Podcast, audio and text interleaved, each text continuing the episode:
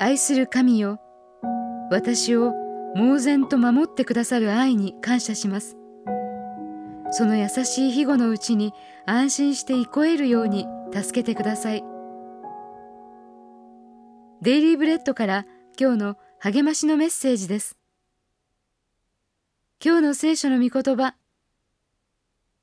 私はあなたの幕屋にいつまでも住み三翼の影に身を避けます。詩編61編4節。アパートの近くの池にはカナダガンの親子がいます。ひな鳥はふわふわで可愛いので散歩やジョギングの時に見たくなります。しかし視線を合わせず広く自由な空間をあげなければならないと知りました。さもなくば私を脅威と疑った親鳥がヒナを守ろうと威嚇しながら追いかけてくるかもしれないからです。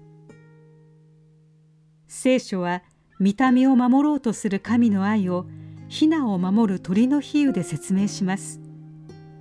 このような神のご加護を必死で求めるダビデの姿を詩編61編は伝えています。彼は神が酒どころであり強い櫓だと知っていましたが今は地の果てから及びがたいほど高い岩の上に私を導いてくださいと懸命に懇願し叫んでいます。彼は再び神の三翼の陰に身を避けたいと絶望しているのです。そして己の痛みと回復の望みを神に打ち明けると安心しました。神が聞いてくださったと分かっているからです。神が真実なお方なのでダビデは神の皆を常しえまでも褒め歌おうと誓いました。神の愛が遠くに感じる時はダビデのように身腕の中に駆け込んで安心しましょう。辛い状況下でも神は共におられます。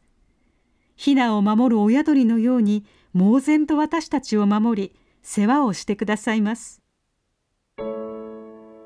今日の黙想のヒント。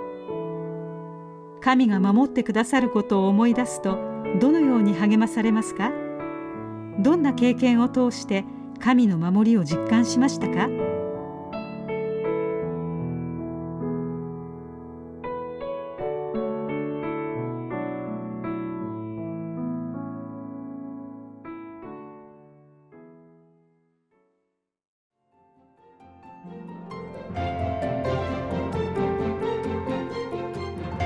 今日のお話いかがでしたか？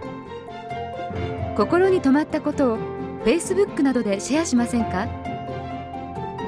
御言葉を分かち合い元気の輪を広げましょう。